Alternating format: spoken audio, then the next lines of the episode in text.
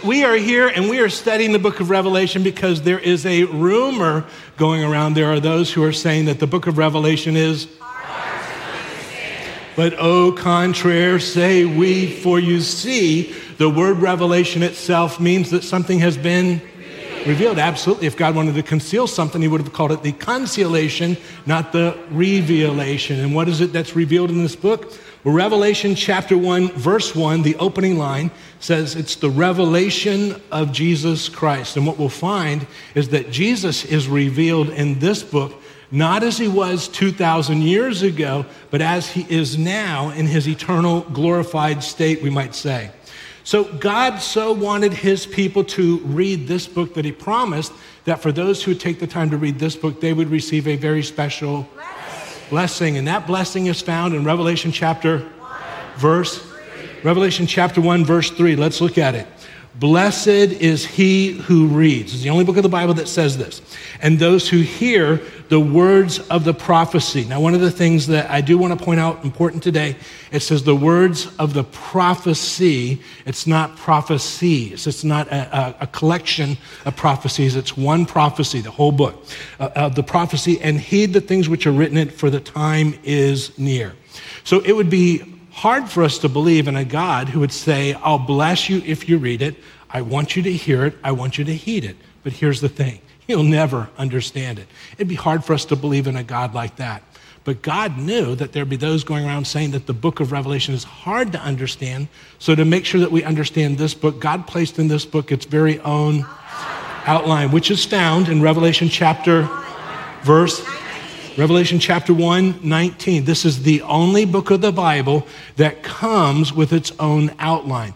John is told, therefore, write the things which you have seen, that'll be the first division, and the things which are, that will be the second division, and the things which will take place after these things. Three divisions in the book of Revelation.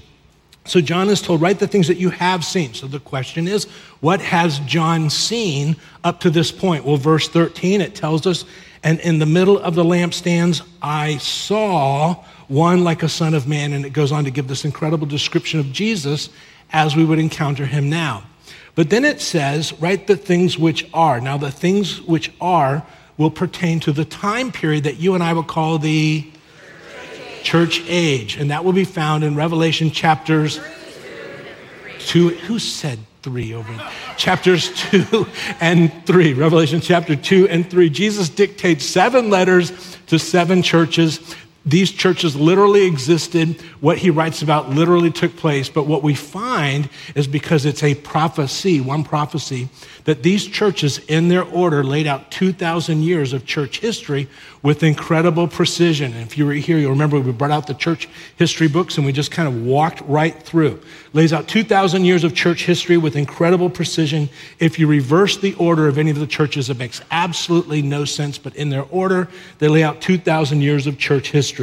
But then he says, write the things which will take place after these things. Well, after what things? Well, after chapters two and three, the church age. So the next time we will find that phrase, after these things, will be in Revelation chapter four, verse chapter 4, verse 1. Let's look at it. Everybody turn to chapter 4, verse 1. And it says, after these things. If you haven't underlined that, you'll certainly want to.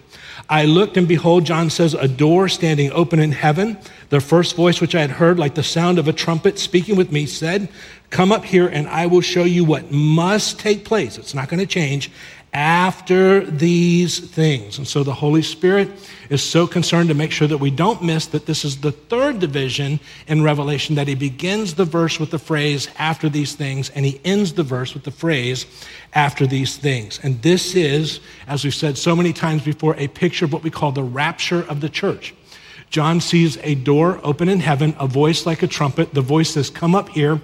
And immediately, John is in the Spirit in heaven. And as we went through chapters four and five, we saw that the entire church is there in heaven around the throne.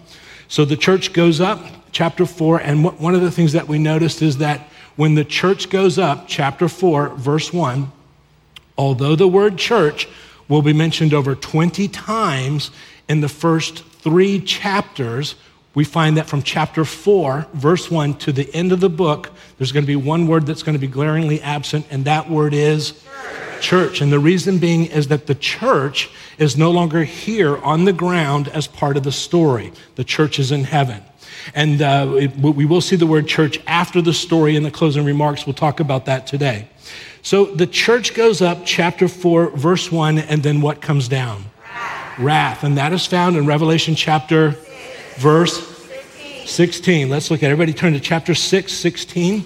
Chapter 6 begins that seven year period known as the tribulation. It begins in chapter 6, verse 1. We point to ch- verse 16 just for illumination. And it says, They said to the mountains and to the rocks, Fall on us and hide us from the presence of him who sits on the throne, a reference to God the Father, and from the wrath of the Lamb. And in the Bible, the Lamb is always a reference to, always a reference to Jesus, and they are surprised that there came a point where God poured out his wrath on the earth.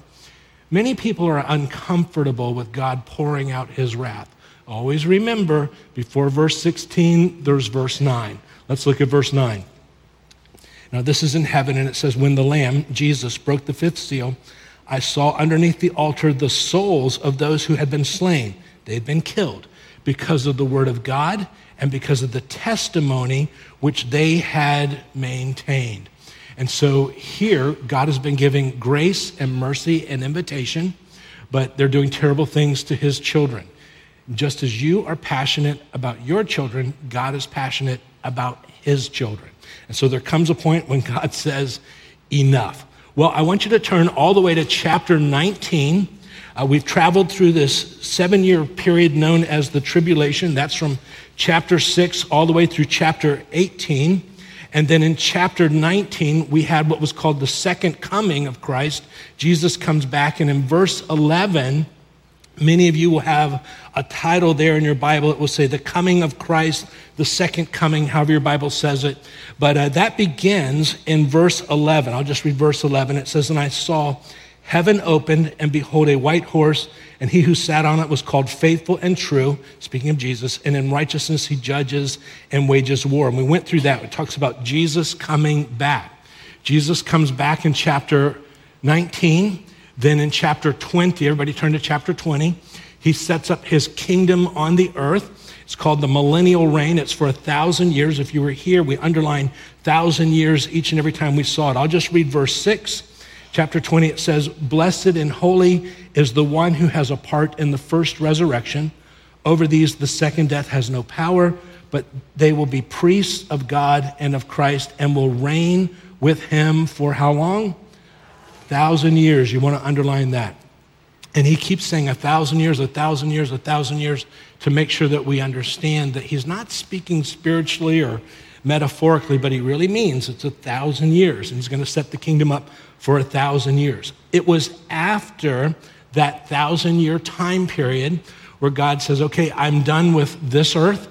I'm done with this, this heaven as we, we know it now and uh, eternity began. So in chapter 21, verse 1, it said, I saw a new heaven and a new earth, for the first heaven and the first earth had passed away. And we looked at that last week when God's done with this and uh, he begins a, a, brand new. He, he, he creates a brand new heaven and earth. And in verse 10 of chapter 21, it says, He carried me away in the Spirit to a great and high mountain and showed me the holy city Jerusalem coming down out of heaven from God. Not coming down to the earth, but coming down to where John is. And so there's this city, the holy city, or, or the, the New Jerusalem, we would say. And in verse 16, it gave some dimensions which are important. Again, this is in eternity, but I put verse 16 on your outline because it gives, gives it in language that we would understand. The city is laid out as a square, and its length is as great as its width and he measured the city with the rod 1,500 miles. I've underlined that. That's going to be important for our study today. Its length and width and height are equal. And we talked about how that would be incredible for John, who grew up in Israel, where the average city or village was somewhere between three to five acres.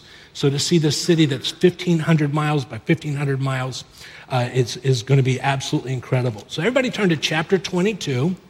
We're going to take a few verses and look inside of this New Jerusalem, and, um, and then we're going to ask a question. And the question is this If you were God and you were writing the book of Revelation, what would be the one point that you would drive home one last time uh, in this book? And we'll see that today as we go. So, um, chapter 22, verses 1 and 2. Uh, again, this is in eternity. This is that new Jerusalem. And he says, Then he showed me a river of the water of life, clear as crystal, coming down from the throne of God and of the Lamb.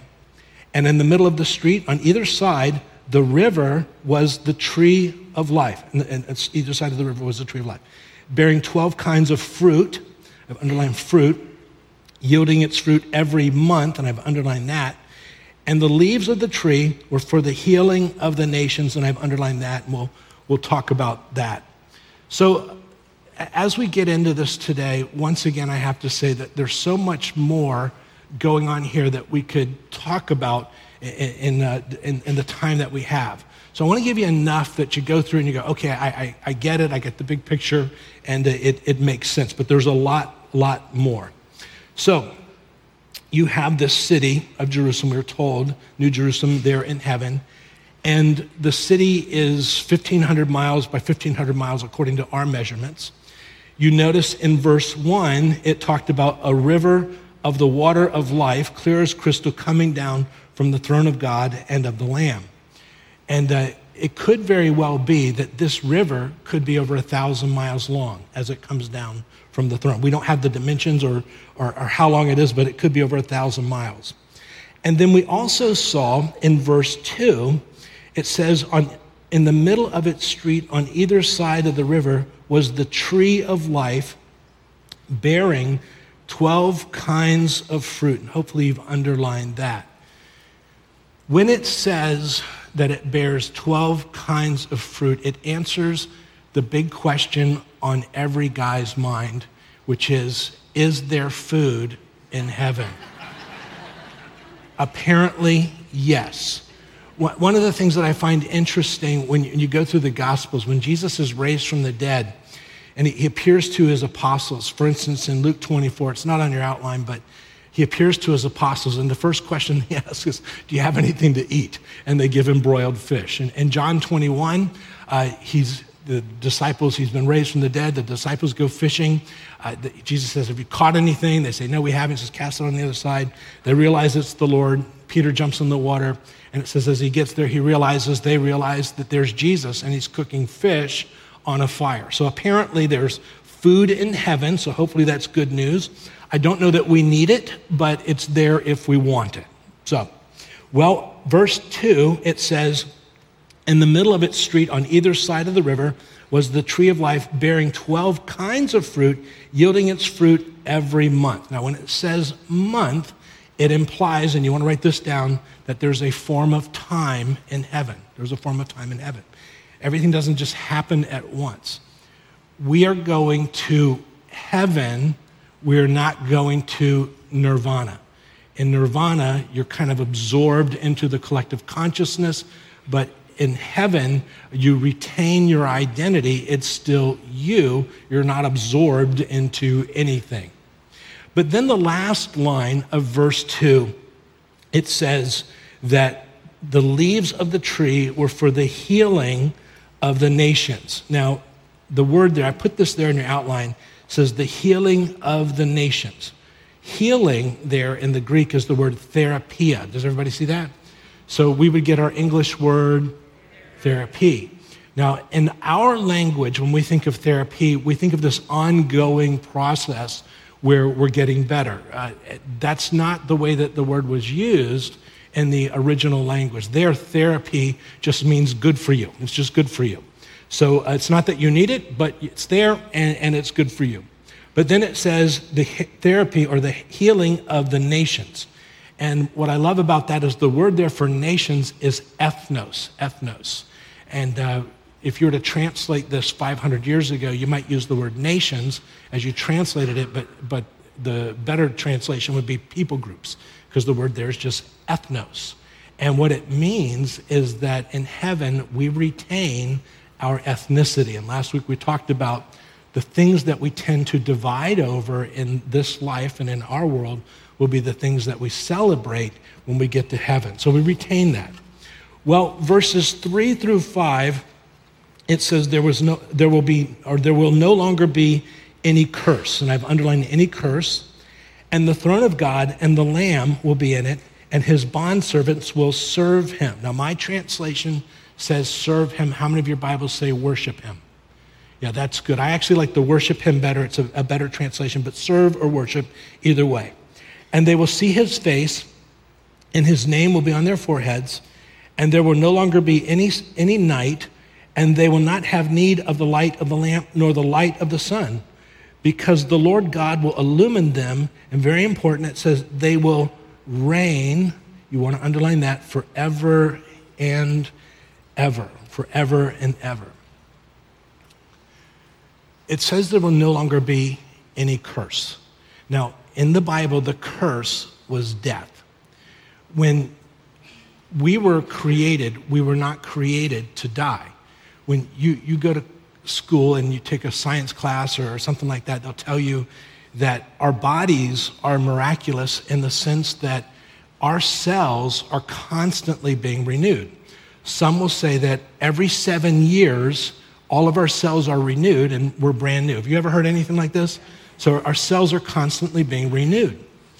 But have you noticed that our cells are being renewed? We're becoming brand new, but we look seven years older. And, and uh, so we're being renewed every seven years. And as I, I like to say, as we get older, even though we're being renewed, it used to be that I had to do something for my body to hurt. Now, all I have to do is wake up and get out of bed. Am I alone in this? yeah. And, and, so we're being renewed every seven years, but you notice that even though we're being renewed, we're older and older and older. So when we get 85, 95, or if we hit 100, we're brand new, but then we die. Why? Well, death is a mystery. Death is a mystery because we were designed to be perpetually renewing. But sin entered in, and when sin entered in, that began death. So, yes, we're still renewing, but we still die. Does that make sense? That, that ends in this lifetime, not in the next lifetime. But then, at the end of verse 5, it says, they will reign forever, forever and ever. That word reign there, basileuo, means to be king. I put the definition on your outline to exercise kingly power to reign. So when, when you think of heaven, uh, now I've written down a couple of words and, and uh, I'll throw some words out. You can fill out whatever words you want, but to reign means there's going to be activity, there's going to be purpose, there's going to be administration. I've written down some other words. To reign, uh, like a king, uh, is going to involve leadership, it's going to involve decision making, it's going to involve progress. And so, what he wants to drive home is that when you go to heaven, you, there's something that you're going to be doing. You're going to be reigning. You're going to have to make decisions, and moving forward, you're going to be over something. Nowhere in your Bible does it say that you're going to be sitting on a cloud playing a harp. That viewpoint comes from somebody who doesn't want you to go to heaven. And they will tell you that all your friends are going to be in some other place. And you want to go have fun and, and that's not what that other place is like. And so he wants to communicate, lie to you that it's all going to be about sitting on a cloud playing a harp. Does anybody get excited about sitting on a cloud playing a harp? Nobody does. But, but the idea is that in heaven, you will be reigning. You're going to be over something, decisions, creating. It, it's going to be a, a place of activity. So you want to you want to know that. Well, verse 5 ends the description of heaven and uh, the story uh, of, of uh, Revelation is over, but then there's these closing thoughts that God wants to give. Now, as we get into the closing thoughts, once again, let me ask if you were God and you had the opportunity to take you know, portion of a chapter and drive home one point, what would that one point be? Well, we're going to see that as we go. So we're going to pick it up in verse 6, and it says, And he said to me, These words are faithful and true. You want to underline that? And the Lord, the God of the spirits of the prophets, sent his angel to show his bondservants, that's you and me, the things which must soon take place. When he ends the description of heaven and he begins the closing thoughts, the first thing that he says that these words are faithful and true. What he is saying is in the first 21 chapters, the first five verses of chapter 22, everything that he has said, if it seems impossible, indescribable, improbable, you know, hard to fathom, he says, I want you to know that these words are faithful and true. It is going to happen just as he has said. You can take it to the bank. Well, verse 7, he goes on, and I put verse 7 on your outline and also in your Bible, you want to read it. It says, and I'll read it in the Bible, then on the outline. He says, And behold, I am coming quickly. This will be the first time he tells us this. Blessed is he who heeds. Pay attention to the word blessed is he who heeds the words of the prophecy of this book. You want to underline this book. I put that verse on your outline. He says, Behold, I'm coming quickly. Blessed is he who heeds the words of the prophecy. Once again, this is a single prophecy, the entire book of Revelation, of this book. So, a couple of things as we get into this. He says, I'm coming quickly. Now, what does that mean? Well, that word in the original language is taku. It can mean shortly, without delay, soon. I've underlined by surprise or suddenly, suddenly or quickly. And I, I believe that the emphasis is going to be he arrives suddenly. But then you notice once again, it says, Behold, I am coming quickly. Blessed or blessed is he who heeds the words of the prophecy of this book. You'll remember in chapter one, he says, Blessed is he who reads. Here he says, Blessed is he who heeds. You have to read it before you can heed it. Does that make sense? But, but here, here's the point that I, I, I want you to get, and you want to write this down. Revelation begins and ends with blessing. It begins and ends with blessing. He wants us to know this book. And then at the very last part of verse 7, very important for our study Behold, I'm coming quickly. Blessed is he who heeds the words of the prophecy of this book. Does your Bible say this book? So, what I want you to do is you, you want to underline this book, and then you want to write a little number one next to where it says this book. Because what we're going to find, I put this on your outline, this book, Revelation, uh, is going to be emphasized seven times in this chapter. He's going to point us back to this book. Now, before we do that, two, two verses that I just think are so fun verses 8 and 9. He says, Now I, John, am the one who heard and saw these things. And when I heard and saw, I fell down, and I, you underline this just for fun worship at the feet of the angel who showed me these things. Quick quiz worshiping an angel in the Bible, good thing, bad thing? Bad thing. Okay, verse 9. But he said to me, the angel, do not do that. I'm, I'm a fellow servant of yours and of your brethren, the prophets, and the prophets, uh, and those who heed the words of this book. You want to underline this book and write a little number two next to this book worship God. I love that, that this takes place because this helps me and hopefully it, it, it helps you. Have you ever done something and um, you know you shouldn't have done it, and you thought by this time in your spiritual walk you'd have been done doing something like that, bef- and, and maybe you've done it before, and now you've done it again, and, and you thought, why am I still doing the same stupid thing? Am I the only one? Okay, so what I love about this is here's John, and he's filled with the Spirit. Chapter 4 tells us he's literally in the Spirit. He's an apostle of God, and he misses it, and he worships an angel. Not only that, but he did the same thing back in chapter 19. We went through that back in chapter 19.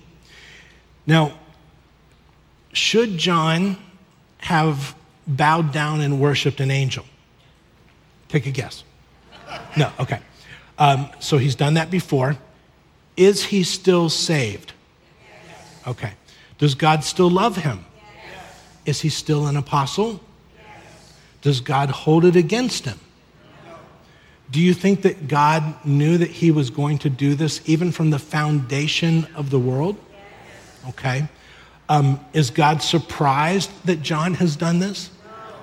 So, will God still use him and bless him? Okay. Um, worshiping the wrong person in the Bible is a very big thing. But what I love about this is as we read this, there's no verse that says, and clouds appeared in the heavens, and lightning and thunder, and a finger came out and pointed at John, and a voice like thunder said to John, John, John, you're such an idiot. That doesn't happen. That doesn't happen. So, so here, here's what I hope that you and I can walk away with. John doesn't want to do the wrong thing, but he finds himself once again doing that same stupid thing that he did back in chapter 19. And I'm convinced, I'm convinced if Revelation went on for 10 more chapters, he'd do the same stupid thing again. God knew, God doesn't hold it against him. He's still an apostle, and it's the same thing for you and I. There are some of those things we don't want to do. We, we think, I'm so far beyond that. But in those times that we blow it, now don't run to it, but in the times that you blow it, just know that He still loves you. He doesn't hold it against you. You're still His. He can still use you. So don't let the enemy come in and be the accuser of the brethren saying that God can't, can't use you anymore. Make sense? Okay. Well, again, verse 9, you want to underline this book and put a number two there. Then verse 10 is the final message, and it says, And he said to me, Do not seal up the words of the prophecy of this book. And you want to write a little number three right there, for the time is near. I put that there in your outline. He said to me, Do not seal up the words of the prophecy of this book, Revelation, uh, for the time is near. So whatever you do, don't seal it up. So that word seal, I won't try to pronounce it, but there in your outline, it means to hide, to keep in silence, or to keep secret. So, so far in our chapter, we've been told there's a blessing if we heed it.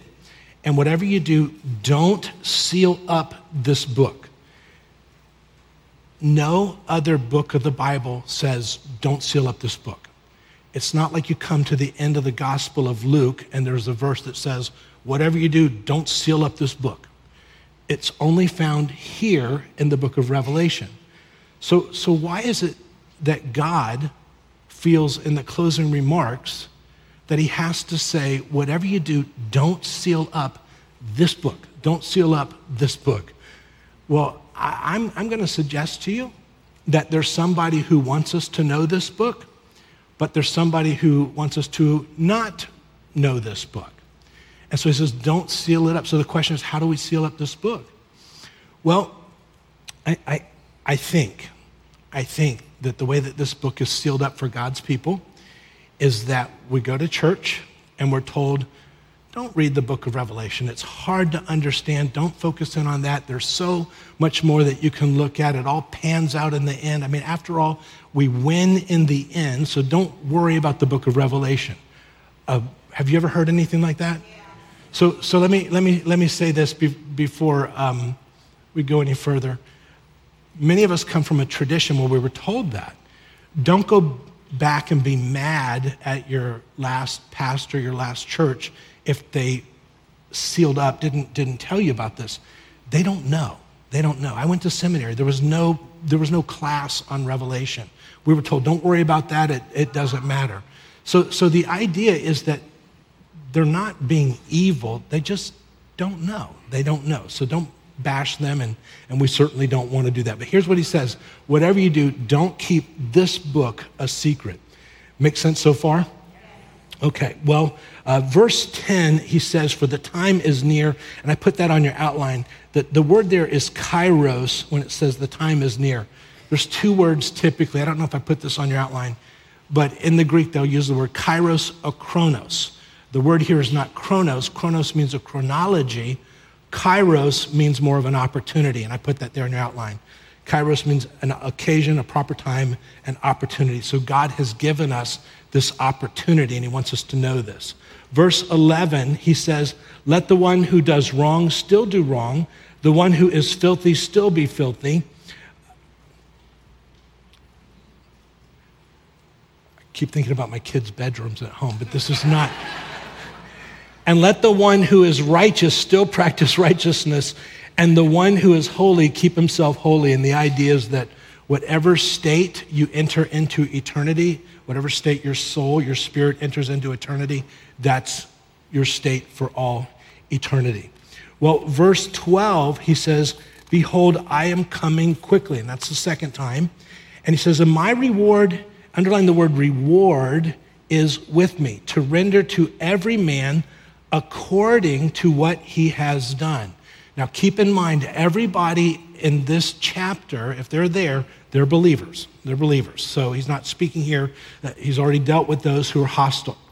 And he says, I'm coming with my reward. He's not saying, I'm coming with salvation. So you want to write this down. Salvation is a gift, it's a gift. And our salvation is a given, but our reward is, is, reward is very different than salvation. Reward is based upon something that, that we've done here. So in last week, uh, we looked at a verse. I'm going to read it again this week from Luke. Jesus gave the example, and he says, Well done, my good servant, there in your outline. His master replied, Because you have been trustworthy in a very small matter, take charge of 10 cities. So the idea is you've been faithful here, here's your reward, and your reward is much greater.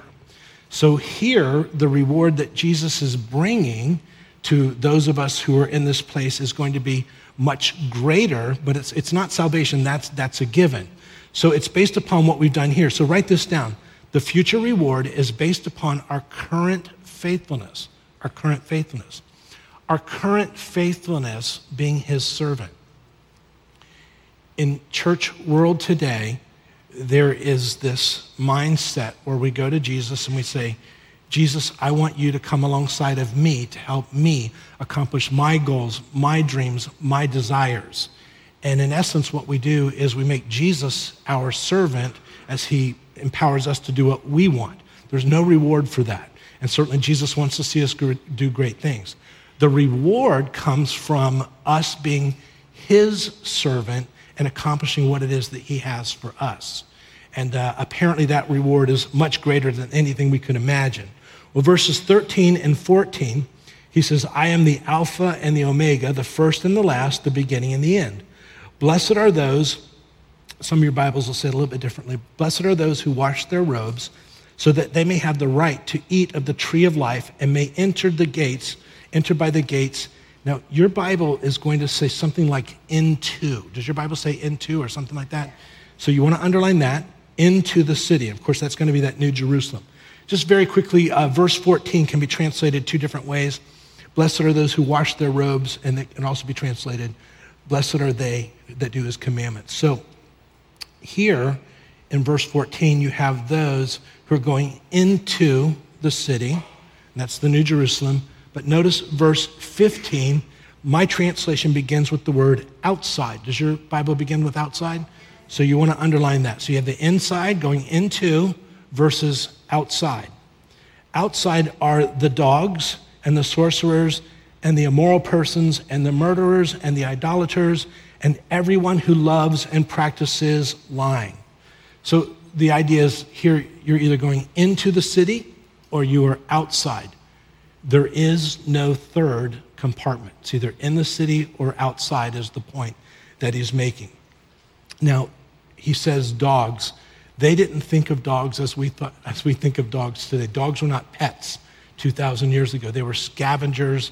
Uh, you never wanted to run into a pack of dogs because they'd tear you up, is the, is the idea.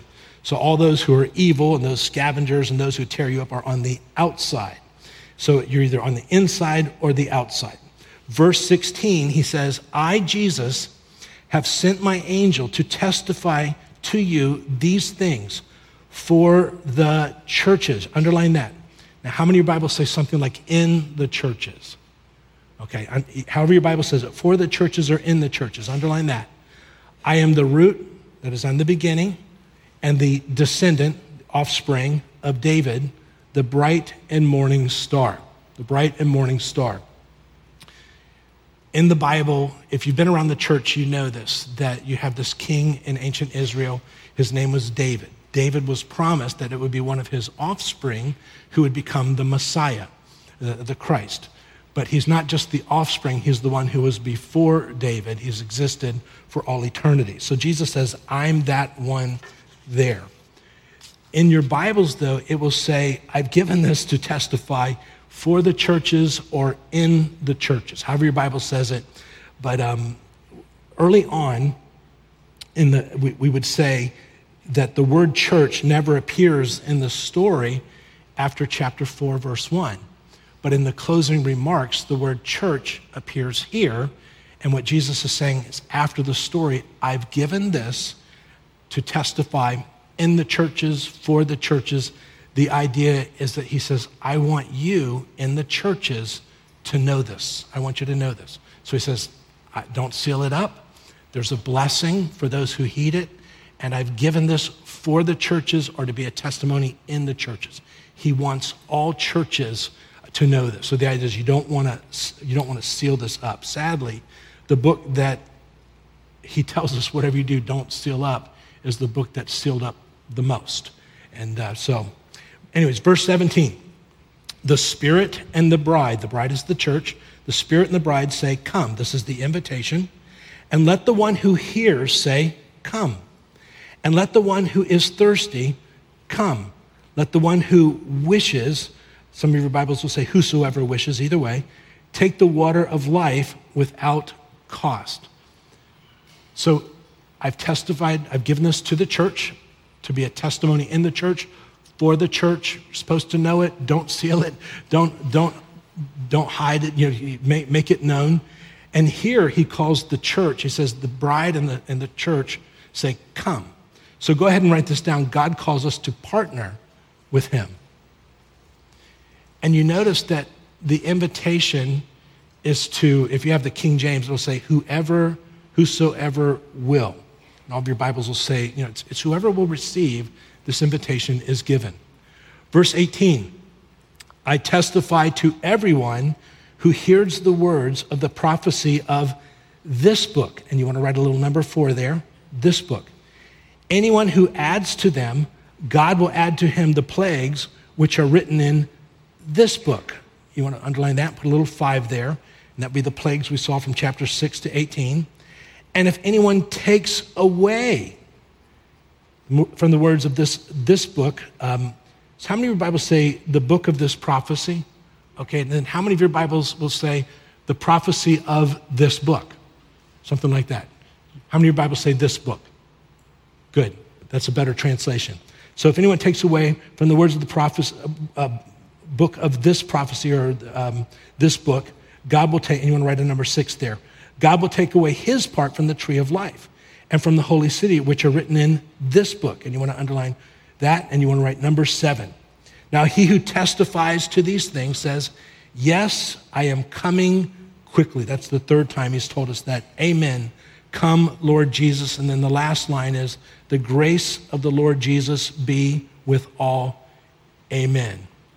I've put verse 19 there in your outline from the NIV. It says, If anyone takes away from the words from this book of prophecy, and so that's the seven, you know, you have seven times it says that. So, seven times in this chapter, God says, This book, this book. He says, Whatever you do, don't seal it up. He says, Whatever you do, you know, it's for the churches. And so the point is, and I want you to write this down God takes this book very seriously very seriously. So you don't want to add to it, you don't want to take it away. And he says, if you do, I'll add to you the plagues that are written in this book. So, how do we take it away? Well, I think the way that this book is taken away is we, we don't even talk about it in, in church. We say things like, well, it all pans out. You know, we win in the end.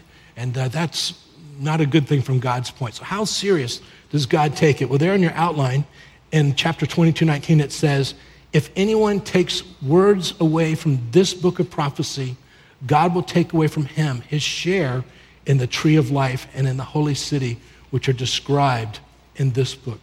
Does it sound like God takes this very seriously? So, the, the book that God takes so seriously is the book that, for the most part, we never talk about in church and we just kind of brush it off. But He takes it very seriously. So, God took the opportunity in this last chapter to drive home the point of how serious He takes this book. Now, just for fun, there on your outline, in verse 21, it says, The grace of our Lord Jesus be with all. Amen. Uh, if you take the last line of the Old Testament, it says, Lest I come and smite the land with a curse. That's the Old Testament, that's how that ends. But the New Testament says, The grace of the Lord Jesus be with all. Amen. So the Old Testament ends with curse, but the New Testament ends with grace. And I love that. Did you find that interesting? And that concludes the book of Revelation.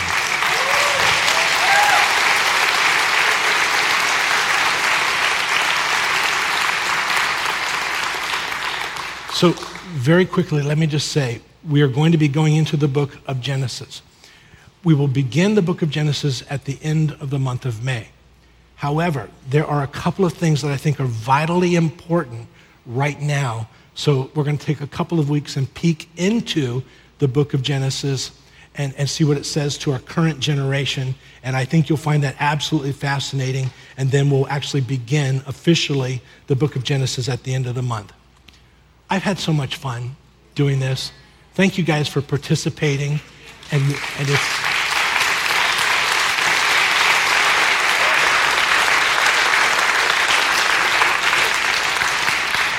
Him. Yeah. Don't point to me. Don't point to me. Lightning will come out of heaven and strike me dead, and we don't want that.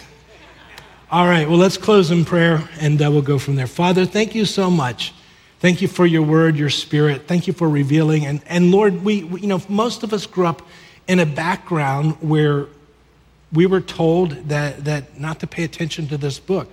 But it's been such a fascinating study.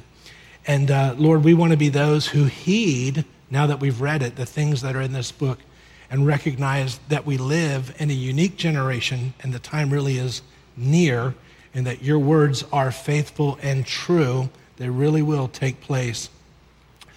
Lord, thank you for this congregation. Thank you for their love for you, the things of you, their love for your Holy Spirit. And I pray, God, that you bless each and every one. You keep us till we meet again. It's in Jesus' name that we pray. And all God's people said, Amen. Amen. God bless you guys. We love you. We'll see you next time.